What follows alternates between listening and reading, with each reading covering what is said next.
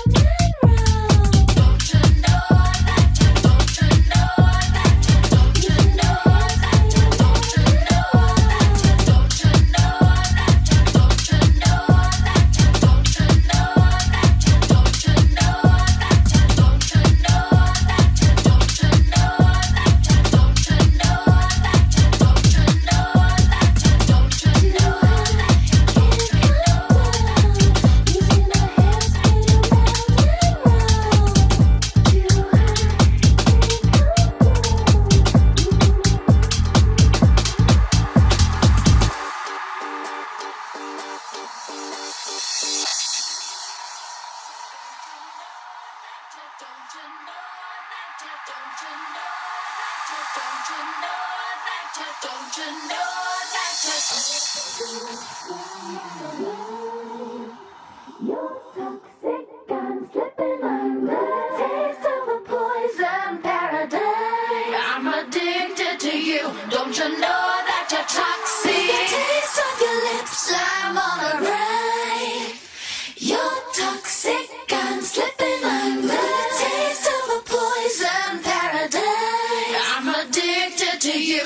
should know that